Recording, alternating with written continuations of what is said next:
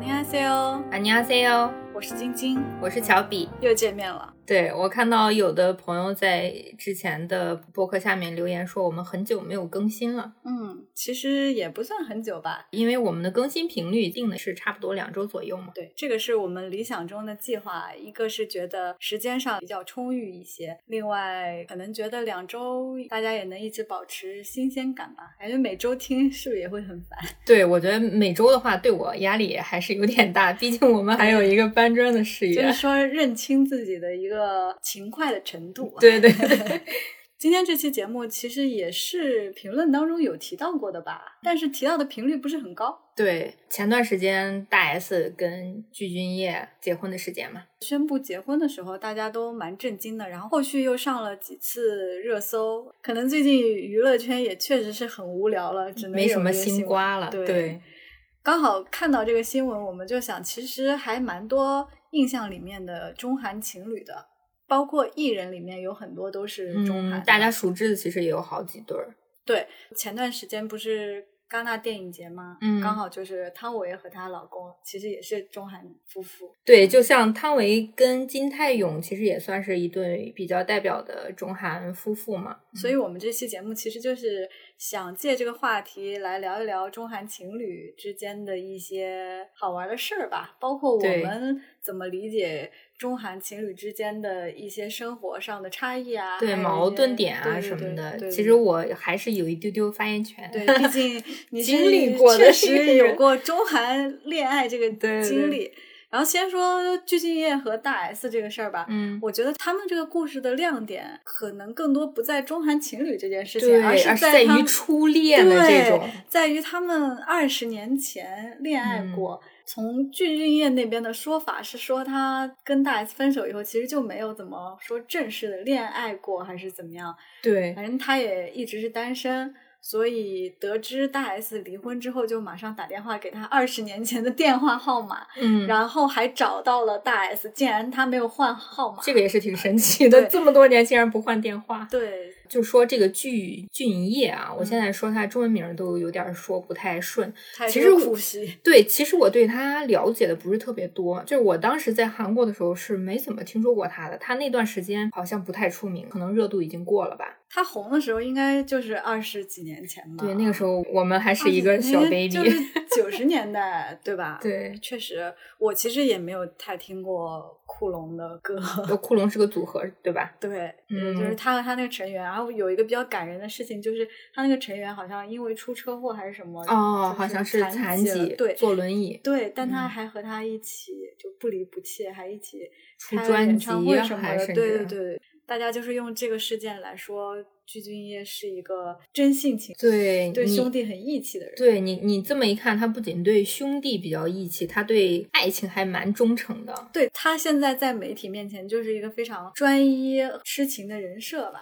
包括后来他上了那个刘在石的那个节目，对，我不知道你有没有看。You Quiz on the Block。对，然后我就感觉出来他五十多了吧。嗯，你看了吗？哦我看了，在上面他表现就特别像一个掉入热恋当中的一个大对，男孩的那种感觉。说那个巴加桑。对对对，就是陷入爱里爱情里头的那种感觉，他对爱情好像一直是有一种期待、悸动的那种感觉，不太像一个他那个年纪能表现出来的这种状态。对，就是他在说到大 S 和他们的故事的时候，眼睛里是有光的，对你觉得好像很难得，在这个年纪还能回顾初恋。对，而且他说他在他眼里，大 S 跟二十年前一样嘛，还是一个嗯小女孩一样的形象。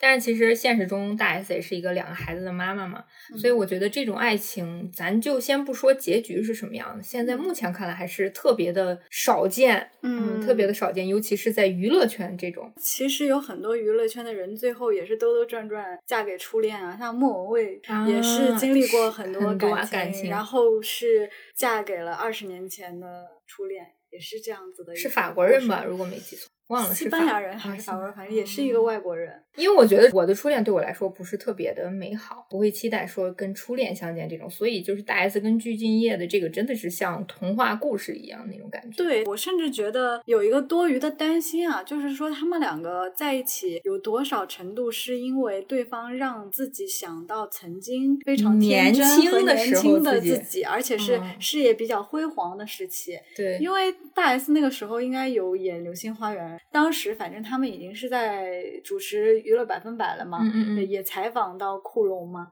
所以才有机会认识。对他们来说，都是一个事业上升期，也是为什么他们会分手的原因嘛。嗯，但是我觉得你这种担心，在我看来大可不必，因为首先是他们这个年纪，其实已经人生经历了很多事情，我觉得对待感情这个可能会更加成熟。嗯，可能在外人看来，他们两个就是冲动结婚，但是在他们自己心里头，可能就真的是一个非常成熟理智的想法。嗯，可能会更加。懂得珍惜另一半吧，所以我刚说觉得我是多虑了嘛。我算是大小 S 的粉丝吧，因为一直看他们节目，关注他们作品，我就觉得大 S 这个人的性格呢，他就是冲动型的性格，很大 S。对，反倒让我意外的是，她能跟汪小菲在一块儿结婚十年。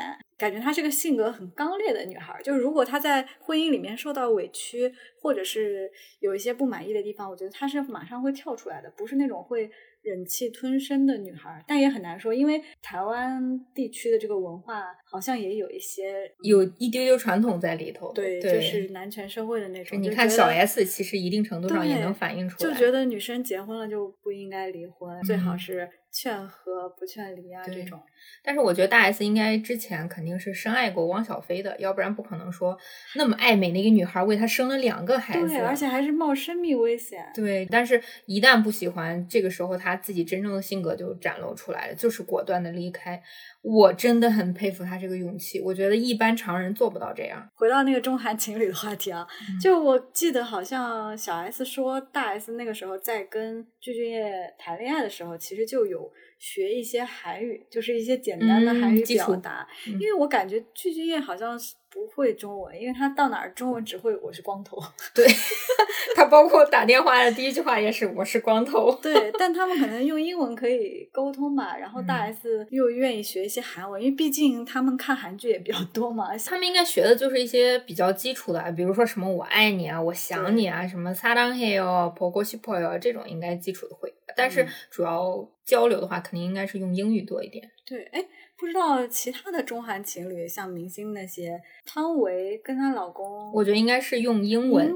但是汤唯最新的电影里头，我不知道你有没有看过预告片。的电影对对他用韩语表，他的角色是不是韩国人我不知道。但是有一段是他说韩语台词的这么一个场景，就韩语说的很好，感觉汤唯是有一点语言天分的。对她英文说的也很不错。她老公金泰勇，他的英文肯定也不差。嗯嗯，毕竟是一个稍微有点国际知名度的这么一个导演。所以我就想到中韩情侣里面有个话题，就是究竟是谁为了谁学韩语？现在在一些社交平台上，你经常能看到中韩情侣的 vlog，或者是他们的一些短视频嘛，然后抖音、小红书上都会有很多。我发现很多都是中国女生本身会韩语和韩国欧巴在一起的这种情侣比较多。我只是说看到的这个比例来讲啊。他们的视频主题都以什么？今天又让欧巴干了什么呀？或者是让他吃了新的什么中国美食啊？然后让他学中文啦？然后就是那些人的中文好像也会一点，但没有。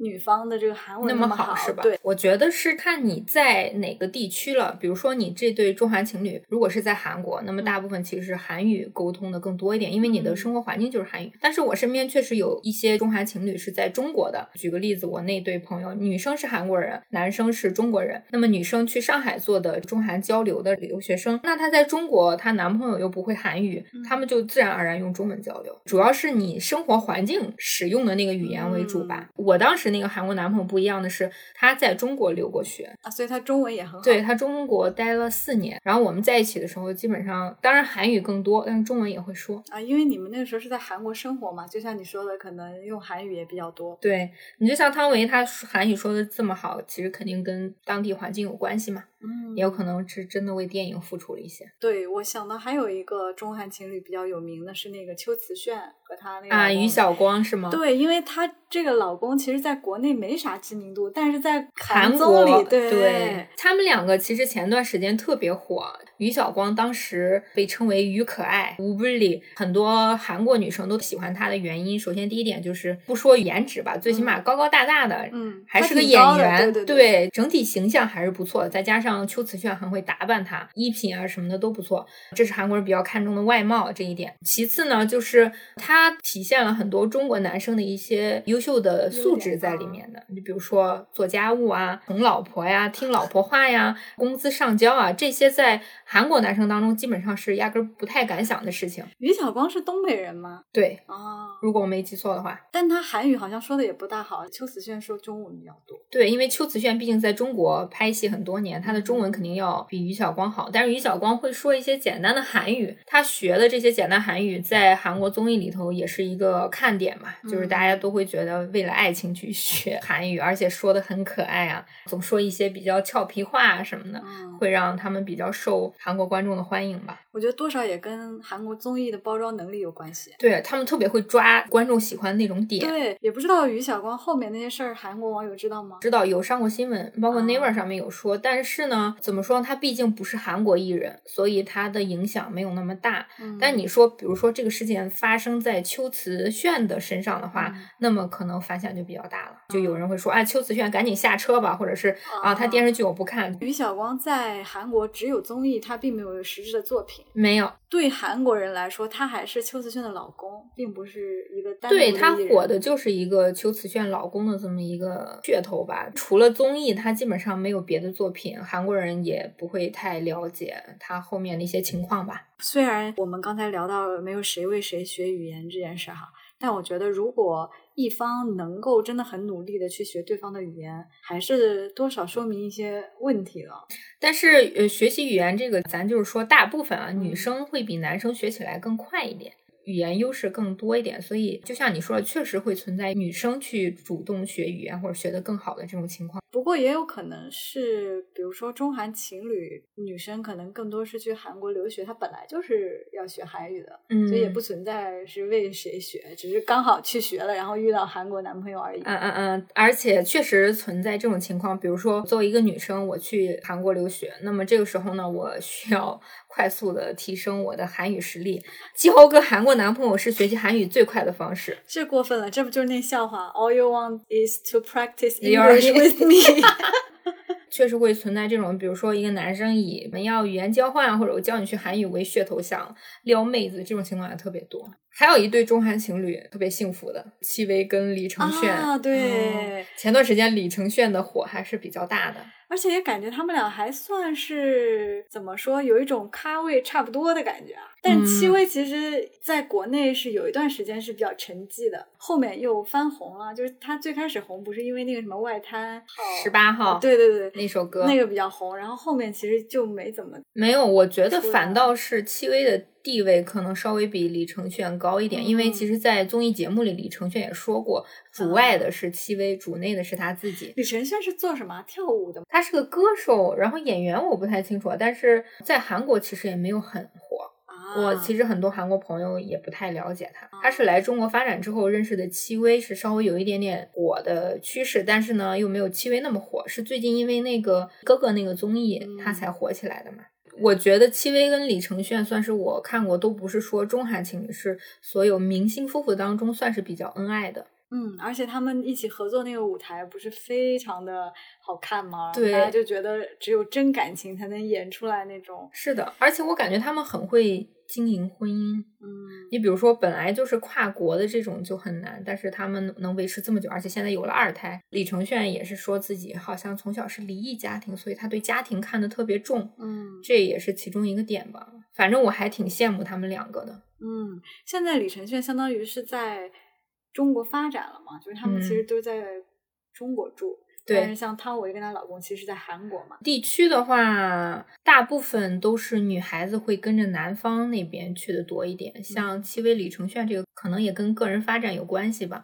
毕竟对于李承铉来说，中国发展对他的机遇更多一些。嗯在韩国，他真的韩国很卷，对，韩因为国各方面都很卷。，对你不需要，就是你需要什么都行才行。咱们下一期的主题就叫韩国人究竟能有多卷。对韩国人的卷，不仅是体现在生活上、职场上、考试，考试，对什么都有，包括生孩子这方面也是。难怪他们都不睡觉。韩国人是真不用睡觉的，他们真的是不管是你是学生的时候，还是你是搬砖的时候，都真的很卷。深有那你那个时候在韩国也不睡觉吗？呃，睡觉睡得挺晚的，说实话，我在韩国基本上凌晨一两点睡觉都很正常。那你男朋友会更晚吗？他还蛮早的，我们两个当时的他是韩国人他是就是职位不一样，啊他那个公司就不会有太多加班的，因为他不是互联网，他是嗯偏实体行业的，嗯做市场那块儿的，所以他没有加班需求。你像我当时做互联网，就基本上啊加班有加班到一两点啊。不是有的时候加班少的话，你回家就收拾一下一两点。如果你是加班的话，那都不是一两点，那可能就通宵了。我之前那家公司是直接有洗澡间啊，还有那个有床的那种休息室，就基本上就是啊那样。韩国的互联网跟国内的互联网也差不多。对，都很卷。那那个时候，你们作为中韩情侣哈，职场情侣吧，算是虽然不在一个公司，嗯，但是你们之间就是跟国内是一样的吗？就是约会频次啊，也都只有周末才能见到吧？平时的话，其实见面的次数比较少一些，但是确实会偶尔会见嘛。见的话，有的时候你知道首尔也蛮大的，该说不说，有的时候住得远啊？对住得很远的话，就见面频率就非常少，周末见的更多一点。你们多远？有海淀到朝阳这种？这个倒没有，当然没有北京大了，跟啊北京没得比，确实确实也就差不多可能四十分钟、五十分钟距离，当时已经觉得很远了。现哦在如果以我在北京这种的话，我觉得很近了。我们说了这么多恩爱的中韩就是夫妻、中韩情侣，其实还有很多不恩爱，有很多朋友可能不知道的。没有善终的，对，只有开始没有在一。起过，但是没有真正走到最后的。你有想到是谁吗？宋承宪和 刘亦菲啊，他俩真的是有公开啊？我公开过啊就是好像是公开过。我当时觉得两个人配一脸，就是没有比他们两个更配的高颜值情侣了宋承宪是不是还和韩国女艺人谈过恋爱？啊！宋承宪的绯闻其实还蛮多的，嗯，感觉他女朋友都很美。因为他很帅嘛。那倒也是，嗯毕竟《蓝色生死恋》也算是偶像剧鼻祖了。对，他在韩国人的心目当中，其实还算是一个男神级别、原始男神级别的。嗯，很多人提起宋承宪都觉得是哇，就是遥不可及的那种存在。刘亦菲在中国人也是心中也是女神的存在。对，所以男神女神的结合，当时就觉得他们两个如果能修成正果就好了。但是好像在一起没多久就分手了哈。我估计他们这种可能还是因为工作关系，因为毕竟是拍戏产生的感情嘛啊因戏然后后面，因为我感觉包括韩国艺人，很多人不是也很容易因戏生情，然后最后嗯感觉就是那个拍戏时候的感情和滤镜破碎了，然后慢慢的生活就没办法走到一起。我感觉双宋也是这种，啊，双宋啊，对啊双宋就就是因为《太阳后裔》太甜了。双宋到底是什么原因，咱也不知道，也不多评论了。是的，然后我还想起一对儿是呃蔡琳跟高子淇，我不知道你嗯，有没蔡琳有了解？我反正是很喜欢，但是对她的这个感情生活不是很了解。因为蔡琳是是我之前不是说过，我嗯第一个看的韩剧就是那个女主播《夏娃的诱惑》，哦，所以当时就很喜欢她，因为她笑起来眼睛弯弯的嘛，特别可爱。对，她的眼睛还蛮有识别度的。嗯，我还记得当时看到一个报道，印象特别深刻，说蔡琳红了以后，很多韩国女生都拿着蔡琳的照片去整形医生那里说要整蔡琳的鼻子，因为就说她的鼻子特别完美，就是嗯，侧面线条也很好，但是又是很小巧的那种。蔡琳确实当时是韩国女神级别的，但是后来她来中国发展之后，一段时间在韩国其实已经没有什么热度了，反而是她跟高子淇结婚之后，在国内稍微火了一点点，但是她国内又没有很多的拍摄作品，我感觉嗯很快就销声匿迹了。她演了一个也是古装戏，反正但我记不太清了。我也有点印象，但是嗯，看来不是那么出众。对对，但是高子淇，我对他也就《还珠格格》。高子淇，你说我都不知道他脸长什么样。他是《还珠格格》里面谁啊？呃，是萧剑吗？如果我没记错的话，不是很清楚 是不是萧剑。我关注他们是因为我最近，也不是说最近吧，前段时间看了蔡琳的一个韩国综艺，叫《我来养育你》，是讲述她作为一个单亲妈妈去。照顾自己孩子的这么一个综艺，他几个孩子啊？他一个孩子是一个儿子，儿子笑起来的时候特别可爱，就跟他妈妈一样是个笑颜。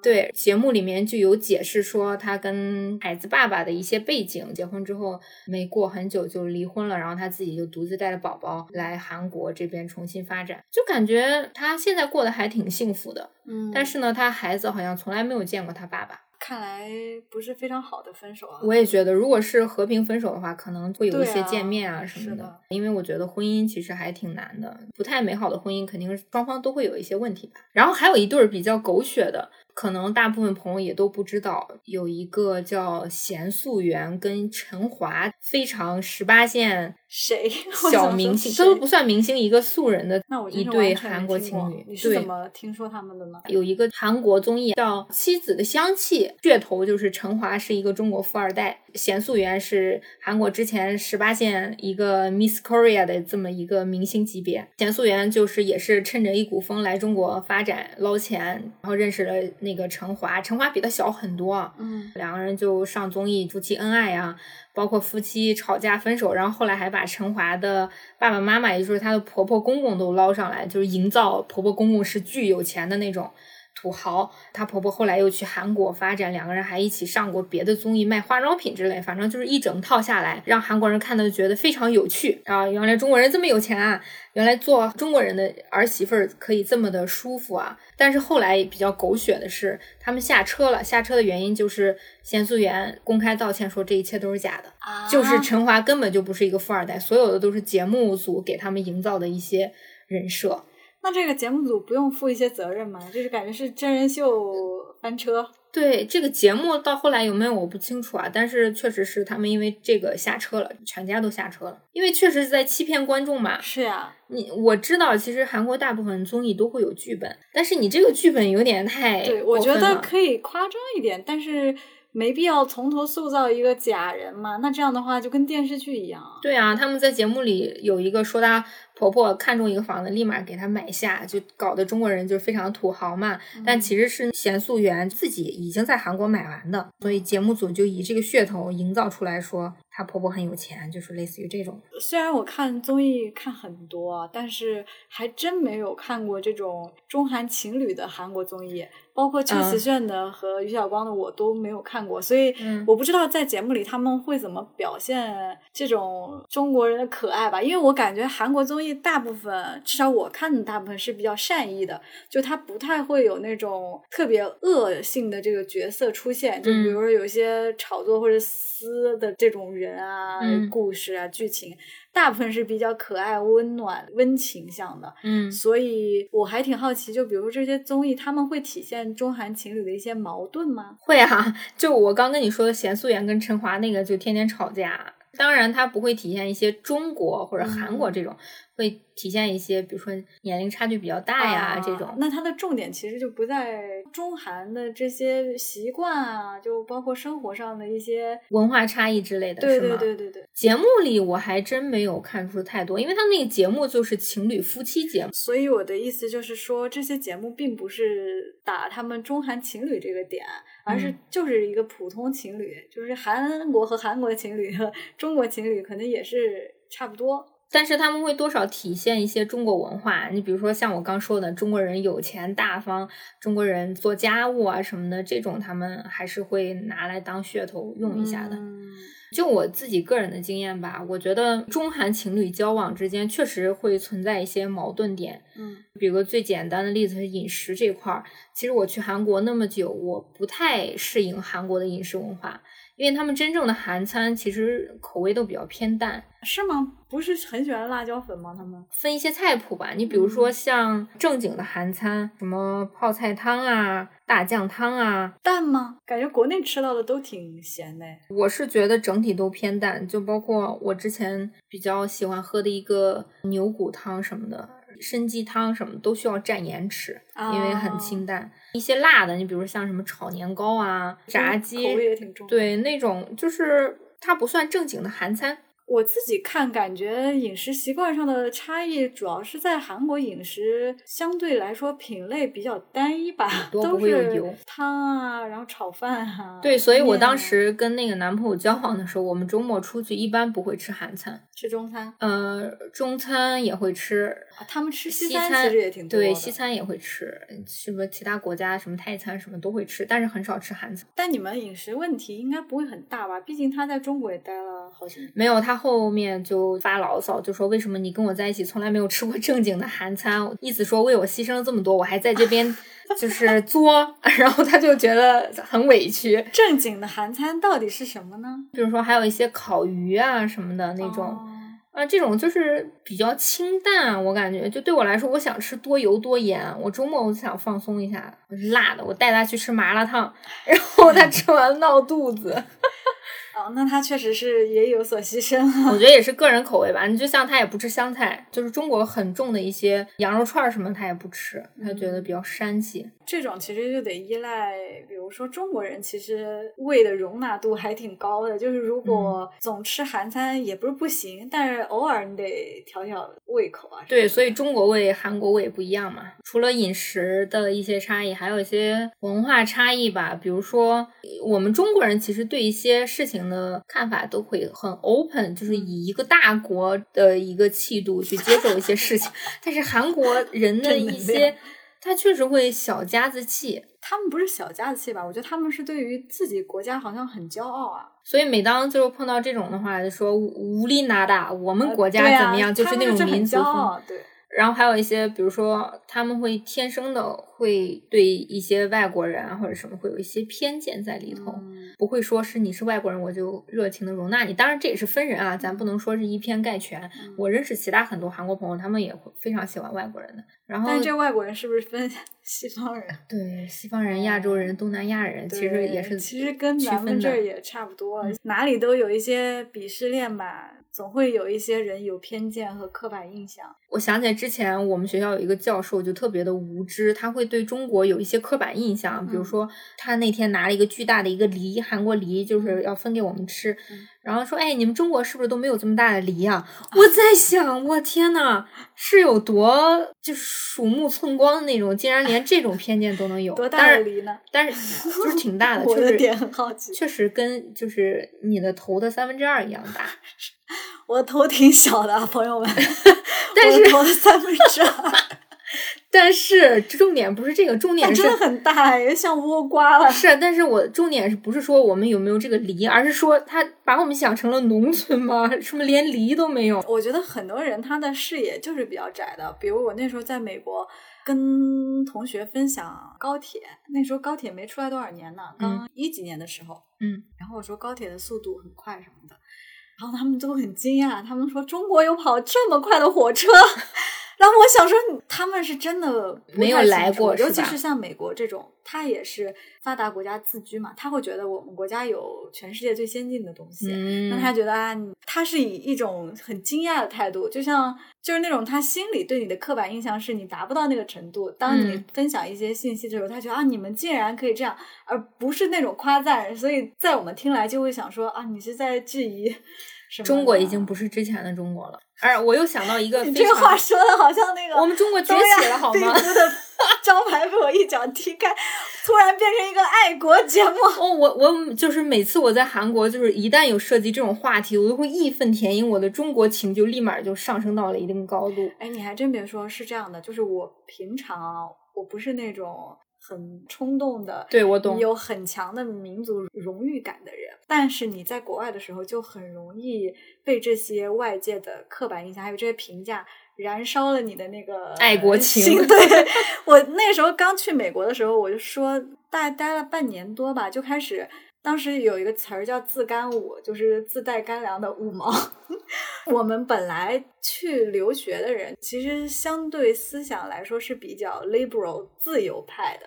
但是待时间长了以后，你会发现你受到的区别对待挺多的。对，然后你遇到的问题越来越多，你就会不由自主的思念家乡、思念祖国，然后变成了一个 爱国青年，就是热血的爱国青年。但这个热血其实，当你回国以后，又会慢慢减弱，因为你总会发现每个国家都有它的问题。嗯嗯，当然自己国家的问题，我们也需要客观的看待嘛，就不是说盲目觉得我们国家特好。我想起了当时有一个就是让我巨烦的一个事情，就是我当时已经在韩国那边上班了，每次只要韩国一有雾霾，所有的我的 leader 到我下面的人都会说：“哎呀，你们中国人又飘雾霾了，又飘到我们这边了。”我每次听到这个我就特气愤，然后我就让我当时在北京朋友我说：“你把你把你们的天空颜色给我拍张照片，我要发那个 Instagram，我要吐槽一下，不是说所有的雾霾都是中国飘过去的好吗？”最近几年。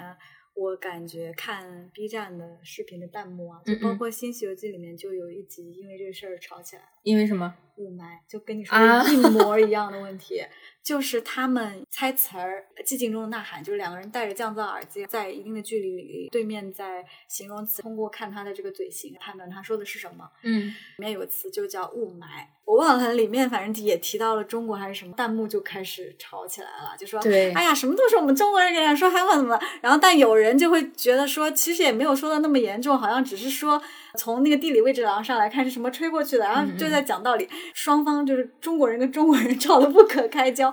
我现在觉得啊，有这些情绪都非常正常，嗯尤其是比如说我们在国外的时候更容易因为这个情绪带跑偏。对，但我觉得如果我们是平常在看视频啊，还是干什么，其实可以理性性一点，对，就是沉静一点。就比如说你看这个综艺，包括我看姜食堂什么的，还有小象餐厅这些，嗯，就经常出现一些，当有韩国可能稍微说了一下这个中国美食怎么样，或者说的不准啊，就有人开始对，嗯我就觉得其实这种情况我们可以冷静一点。就如果你有真正的那种民族自信，你是不会因为这些事情而影响你的情绪的。就是对什么事儿，大家理性爱国。对说事实就可以了。中韩情侣这部分，其实除了你刚才说的饮食，我还有一个比较好奇的是关于见家长这些啊我觉得应该你戳到我的痛点了，你知道吗？这个真的是我，我觉得应该是我忘不掉的一些事情，因为我当时跟那个韩国男朋友已经交往挺久了嘛，嗯我们也有了说要继续往下走的这么一个想法，所以理所应当就见了父母。那他见我父母的时候去回的中国，然后正好是参加我姐姐的婚礼，就顺势见了。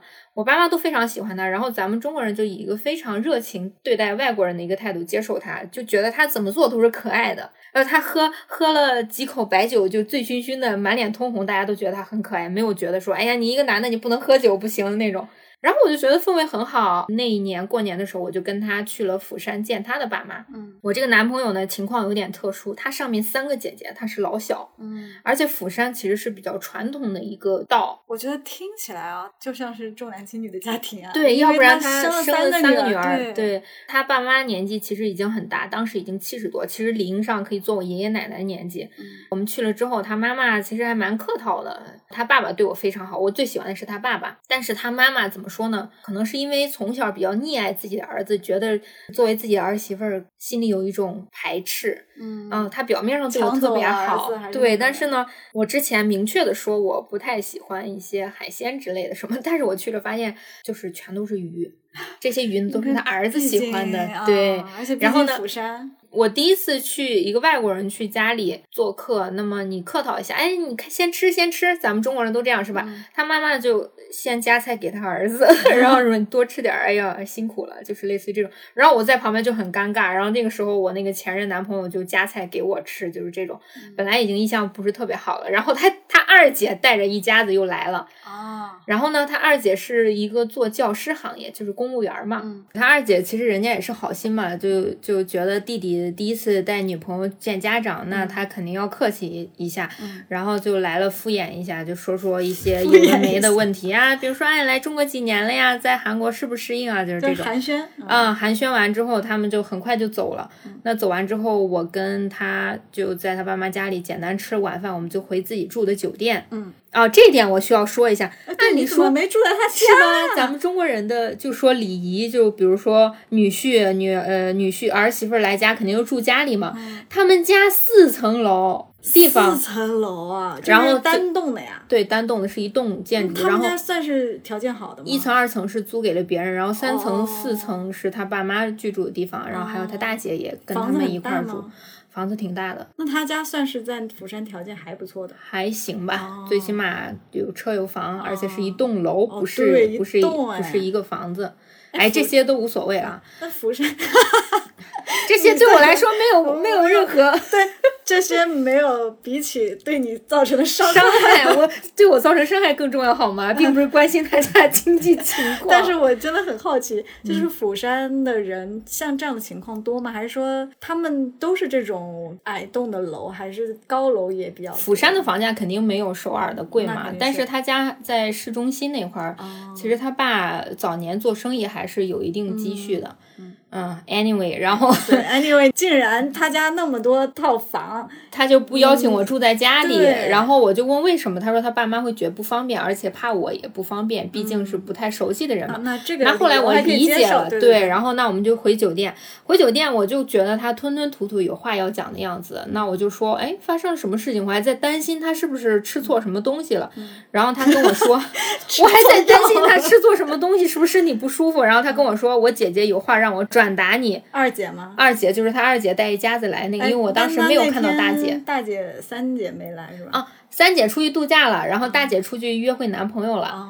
然后你你看这一家子就非常的都没结婚啊，只有二姐结婚了。三姐带着一家子出去度假，她三姐是牙医啊，只有大姐还没结婚。对，然后呢，我说你说啊。他说：“我二姐觉得你不太有礼貌。”我就 excuse me，我哪里不太礼貌了？我说你列举一下。然后我说我对你爸对你妈用的是不是敬语？他说是啊，但是他说你在我爸面前没有对我用敬语。就是说情侣之间可以用平语，但是在他爸妈前还是要对他用敬语。对，然后我无语了。然后我说你姐知道我是外国人吗？请问？他说知道啊，但是我姐觉得你已经来韩国这么多年，这些基本礼仪你应该懂吧？我说是不是有毛病啊？一个外国人，你在你再去纠结他用不用敬语、非敬语，而且我年纪那么小，因为他比我大十一岁嘛。我年纪那么小，我去你家，我我自己有家不回，而且大过年呢，我跟你我在这受这委屈，我当场就气哭了。我说你给我买高铁票，我要回首尔。我说我在你们家待不下去了。然后他就说，哎，你看你就是任性，我姐只是给你提个建议嘛，那你明天注意点不就好啦？他说：“你要是实在做不到说敬语，那你就最起码不要对我说 no no no，就是你，而是要对我说欧巴啊。”因为我好像也看过说，只有特别亲密才能说 no 和那个糖心。对，但是你我我真的是我，即使在韩国生活那么久，我其实对敬语非敬语没有说像韩国人掌握的那么好。对，因为他们就是切换自如。对你最起码这一点你要体谅一下是吧？而不是说是去直接就还让他弟弟转达。对，而且他们那敬语本身很复杂，有敬语，还有那种超级敬语。对，就是单词上面再加敬语，就是那。种，我觉得很无语，但是我又很喜欢他嘛。然后我第二天去他爸妈家，我非常尊敬，我对他都用敬语，你能想象吗？我现在想想，我当时真的很委屈。对，我就觉得。也是牺牲了很多，还是去了，就是待了几，还是去啊，嗯，总共待了四天吧。他就带我去釜山的一些景点逛一下，然后还跟他爸爸一起去那个海云台最高的那个咖啡厅一起喝了咖啡。所以我喜欢他爸爸一点，他爸爸从来不对我指手画脚，也不会上下打量我，他就是真心的把我当成他儿媳妇儿，还带我去见他爷爷奶奶，都说哎这个小姑娘真可爱，长得真好看，就是什么时候结婚啊什么就问这种。回来之后我以为我们能成，结果输。给了现实，反正是这也算其实无疾而终，也并不是因为文化差异，就这些事也并没有打败你嘛。但是不得不说，就是通过见他家长，确实会对我造成一定的影响。我觉得我以后嫁给他会非常痛苦。你想，我只是见个面，他二姐就开始挑刺，那我真要跟他结婚，大姐、二姐、三姐都还没见面，那岂不是给我挑个体无完肤。对，这种大家族确实是感觉会很恐怖，但还好，如果你和他是在首尔生活，其实就还行吧。他大姐、二姐、三姐也在首尔吗？都在釜山啊，对，所以其实远。距离就会解决很大一个是啊，但是那你比如说，我又想着我以后要真跟他结婚，这孩子啊这种怎么办啊什么的，都是一个问题。对，所以中韩情侣，尤其是跨国的，在异国他乡，女生要独自去养孩子，或者是没有爸爸妈妈的这种帮助的话，真的很难。嗯嗯，我身边很多中国姐姐嫁给韩国人，自己看娃什么的很辛苦，多的是。话说回来，其实这个大家族的问题，你在中国如果遇到这种，也是很有可能的，只是他可能纠结不在说你用不用敬语，可能是在其他的那些习俗上面。对，我觉得我如果嫁过去，不仅是敬不敬语这个，可能也有一些鸡毛蒜皮的琐碎杂事会摧毁我们的婚姻。当然，当然这都是我的臆想啊，现在已经不可能了。我觉得挺有意思的是，不幸福的结局通。常大家不会分享嘛？就除非我们像这种朋友之间我们在聊天，所以我们在小红书、抖音上看到中韩，那全都是让你看到特别幸福。尤其是我前阵子就是在小红书上经常刷到这种中韩情侣，嗯，还有那种中韩情侣，我之前还给你看过嘛。他们本来是在成都还是在重庆生活的，嗯然后因为疫情生孩子以后就回首尔了，然后和她老公也是韩国人，然后她是中国人。呃，他们在回韩国之前还在商量，因为韩国的习惯好像公公婆婆是肯定不会帮你带孩子这种的，嗯，甚至你老公都不太会帮你。那对情侣就是回国以后就非常意外，就没想到公公婆婆一直在帮他们带小孩。然后小红书上分享的那种视频，让我就觉得，哇，这公公婆婆人好好，好像他那个公公还是个什么大韩航空什么的工程师，然后家庭条件本身也挺不错，婆婆也是公务员还是这种的，一般情况下都会出去打高尔夫、登山、钓鱼什么的。但是他们和小孩回去以后，公公婆婆很多时候都愿意留在家里帮。你说的这个就是极其的个例。是的，我告诉你，我身边太多这种例子，基本上都会跟公婆有麻烦。就是不管你这个女方家庭是好还是不好，其实都会跟公婆产生一点矛盾。而且公婆他们是不会帮你带孩子的，因为他们觉得我辛辛苦苦把儿子女儿养大了，他们底下的孩子为什么我来照顾？我需要享受我的老年生活啊，所以他们就经常组团出国旅游啊什么的很多。你说的那个就是基本上我身边是没有的。我觉得这样其实很好哎，我也希望我们爸妈其实想开一点，就不要老是盯着大家结婚生孩子，然后自己出去玩多好。是啊，你们年纪大了，你们也辛苦操劳了一辈子，那后半生就好好自己出去玩，享受一下嘛。为什么还要想着给自己的孩子带孩子啊？不累吗？对，但可能也是真是人不一样。就比如说，你说你那个前男友，他妈妈那么宠他，我估计他以后有孩子什么的，肯定是也会愿意帮他带。嗯，他妈妈当时是有在帮他二姐带孩子，对，但是确实出现了一些体力不太好的情况，因为他当时也七十多了嘛。所以我在想，如果当时我真的生孩子，那可能能帮我就是把我妈从中国接过去。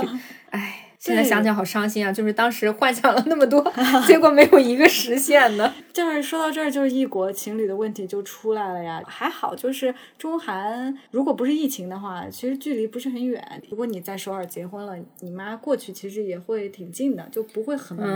嗯，也不一样，因为当时我们两个有聊过，说以后生孩子，孩子的教育应该怎么弄。因为我是希望说，一旦我生了孩子，我希望我妈妈能帮我带一下，因为我比较一个人就没有经验。嗯。那么我就说，能不能把孩子小学在中国上，初中或者高中回韩国？前男友是坚决不同意的。然后我就问他为什么，他说中国教育不行。他就说中国教育不行，我的孩子，我的孩子必须要在韩国上学。然后就是那个无理拿拉的，对对对。然后他们就是天生就觉得韩国什么都好，因为这个也产生过很多矛盾啊。所以还是有一些观点上的。因为他跟你不熟的时候，他肯定不会说一些比较直白的话。但是等你跟他很亲近，那他可以肆无忌惮的时候，他原本的面貌就露出来了嘛。他爸妈其实当时也会考虑说，我的宝贝哥的儿子怎么找了一个外国人，还比他小那么多，年龄差距，他们也会觉得不合适吗？会，他们会觉得我太小。他爸爸有的时候就会跟我说，说看我像看孙女儿一样，因为你想想，他七十多，他对我可不就是爷爷辈儿的那种，嗯。然后之前我的很多韩国同事就说说，哎，说你男朋友真是个小偷，他们叫偷东农，就是真是偷走了这么一个年轻可爱的小妹妹，结果没偷成。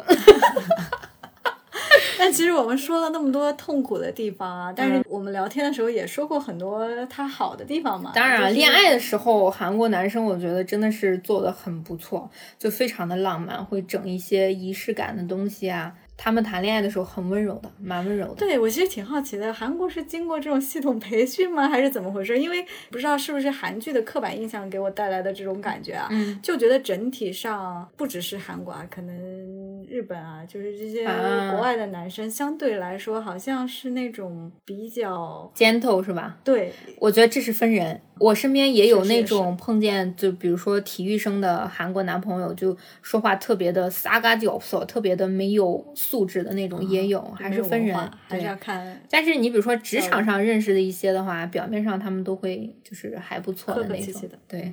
没有说大陆男生不好的意思啊，其实很多韩国女生也喜欢中国男生，就是刚才我们说于小光啊对，因为他们觉得得中国男生呃愿意分担家务，然后不够的大男子主义。这个家务这个到底是对女生来说是一个全球女生的痛点，就是如果一个男生，我现在告诉听众朋友们，就如果你想在相亲择偶市场上占据一席之地，做家务，女生都会对你刮目相看，对吧？对，就觉得你就愿意为家庭就分摊所有东西，因为在韩国，如果你两个人结婚了，其实大部分付出是女孩子，就是男方就挣钱，然后女孩子又得挣钱，又得养娃，还得做家务。我当时还很多韩国姐姐说，哎，您给我找个中国男朋友，然后我说行，没问题。然后我就把我身边就是在韩国留学的中国男生我都列出来，啊、大家带出来一起吃个饭什么的，就再也没有下文了。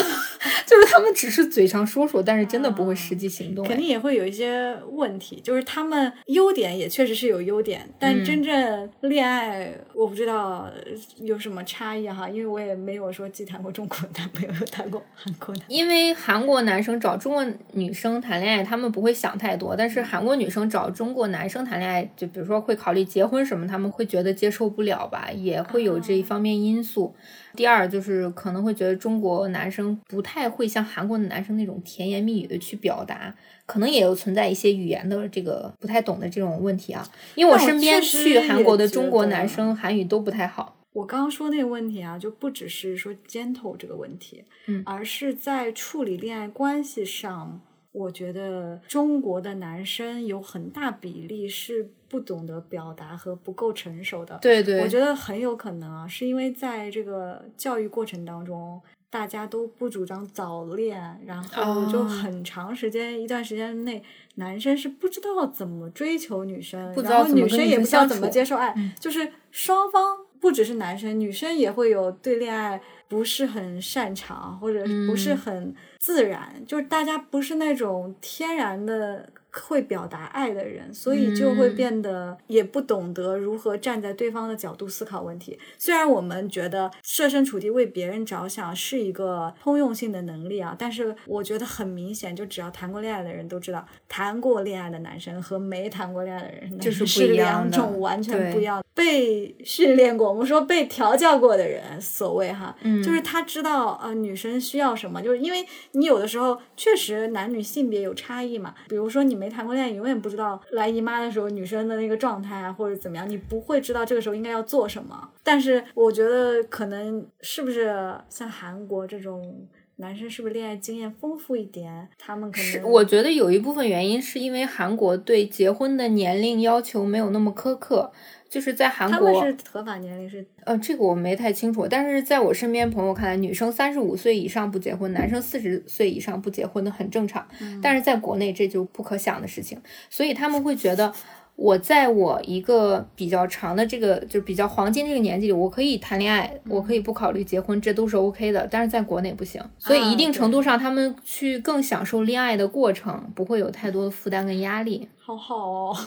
啊，其实我现在有一定程度上有点想回到韩国，因为如果我这个年纪在韩国还是一个非常非常抢手的适龄女性嘛对但是在国内就感觉我爸妈现在就觉得我 我要嫁不出去了，对这样我也很想去韩国。但是韩国男生刚才说的也有很多问题，大男子主义的问题啊。确实会有。虽然呃国际口碑上说的是这几年有所好转，但是那个骨子里啊，他还是我觉得还得经历两代左右，差不多能改好一点。就这么对比的话，其实国内男生会更好一些。嗯嗯，我觉得恋爱真的是还是要轻松的谈，不要被那些东西困住。首尾呼应一下，咱们最后又提到大 S 和具俊晔，对吧？嗯，他们两个其实都是经历过很多人生故事的。然后现在你想啊，他们俩都没有见过面就结婚了，耶，就没有再次见面就结婚了。对于大 S 来说，我觉得就是单纯喜欢，因为疫情期间不能见面，只有结婚才能见面，所以他们就说，哎，那就干脆结婚好了，就是是个很轻松的决定。就对他们来说，好像结婚也不是说哦多慎重的一件事儿。但是我觉得这个是一个特例吧。我作为一个比较普通的女孩子的话，我觉得结婚还是要慎重。嗯，就是恋爱可以轻松一点，但是你结婚的话一定要做好选择。嗯，这个还挺重要的。哎，但说到这儿，具俊晔其实也有一个闪光点，怎么说？就是说大 S 说不会再生孩子了，她接受是吧？这个事儿，嗯，所以感觉她是。真的想的比较清楚了，而且他在那个 You Quiz on the Block 的那个状态，感觉是容光容光焕发，对，就感觉他哦，他说了一句话，我只记得那个翻译。见面的时候看到大 S 跑向自己，他觉得啊，一切才刚开始啊。对，看到那句，我想说，哇，好羡慕。就是你无论什么年纪，你都可以拥有爱情。对，就是这样子的。婚姻还是要有爱情，我觉得没有爱情的婚姻其实还挺痛苦的，就是你总要经历一次。我们节目在最后一刻这个升华了，就虽然我们聊的是中韩情侣啊，但实际上。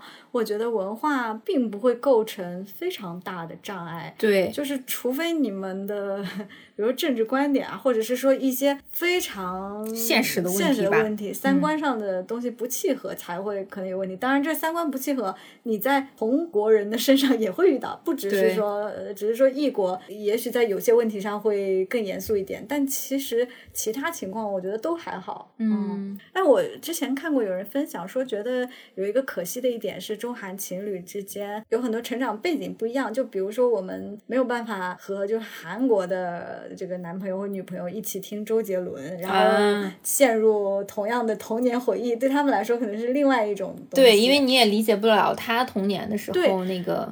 这个时候，我其实在美国的时候也有这个体会，跟美国的朋友就是你关系已经还算比较好了，但是聊到一些小说、动画片啊，比如他们在说有些动画片啊，觉得好激动，对我来说就没看过。他们上说那个什么空夫，还是有一个什么 Karate Kids 什么，就是他们小时候看的东西。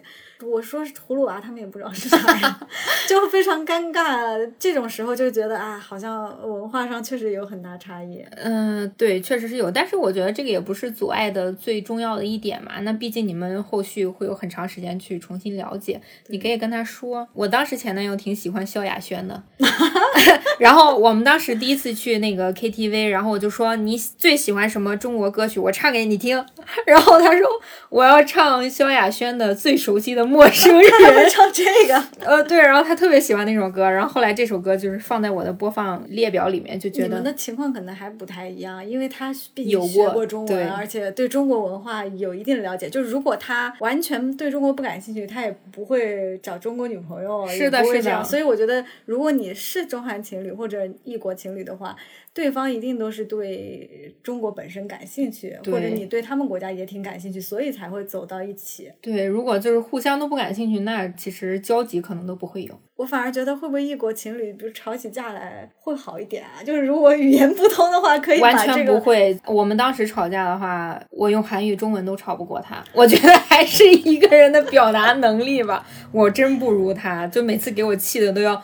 都要周过去了，然后他就就是一直在那说，这是我最讨厌的一点，他非得要给你讲道理，这个就不是韩国人的问题了，是这个人的问题。是的，很多人都是这样子。不得不说，一定程度上，语言的锻炼会在吵架中突飞猛进。啊，对，这韩语吵架厉害了，说明韩语很不错了。对，如果真的咱们某些听众朋友想要练习韩语什么，其实找个外国男朋友、女朋友其实最快。就如果现在收听节目里面。你有在学中文的韩国人哈？如果你条件不错，长得也挺帅，请在下方留言啊！我们两个都是单身，这是这是线上招，刚好正在学习线上招友。韩国高的陪我过一思密达，过一思你达。对，我们好像扯远了。好，那其实今天节目还是挺愉快的啊，我觉得也聊到了很多。中韩情侣很有意思的事情，然后乔比也分享了很多 关于我的伤心往事，记你的觉得有趣的点。我觉得我们就是说把快乐建立在了他的痛苦记忆上，希望大家能获得一些快乐吧。对，如果大家有机会，我觉得感兴趣谈谈异国恋爱，应该也是很不错的一个体验。对，我觉得我们的听众这么多，肯定会有一些，比如说异国情侣这种情况。其实我也挺期待听到大家的故事的。对，大家可以把。把自己的故事分享在这个评论区里，也给我们带来一些恋爱的甜蜜滋味。对，如果像我们一样单身的朋友，也希望大家有机会体会到那个鞠俊晔的那种 快乐。的爱情，对，就是八九骚，对，陷入爱情啊。希望大家都有这个机会，然后刚好夏天了，我觉得其实也蛮适合恋爱的。夏天为什么适合恋爱？因为夏天感觉甜甜的，可以吃冰淇淋啊，就是稍微热了一点，然后可以穿裙子啊什么的。啊，一起约会啊，出门，种种的。冬冬哎，怎么谈恋爱？但是冬天可以牵手拥抱啊。取暖，夏天就觉得很热，哦，很黏。咱俩就别考虑这些 不现实的东西了。对对对对，扯远了，扯远了。嗯，那这期节目就是这样啦。如果大家有其他想听的话题，还是像之前一样，可以在评论区给我们留言，我们看到感兴趣的，说不定下一期就会聊呢。今天的节目就到这里啦，我们下期再见啦，卡美吧哟，拜拜，拜拜。欢迎你通过现在正在收听的平台订阅和关注我们，这样就不会错过节目的更新啦。也期待大家通过各种方式给我们评分、留言和互动哦。아마저희라디오를들어주신그한국분도계실수도있는데구독좋아요부탁드립니다그리고만약에하고싶은말씀이있으면댓글로남겨주시고저희는되도록확인해보겠습니다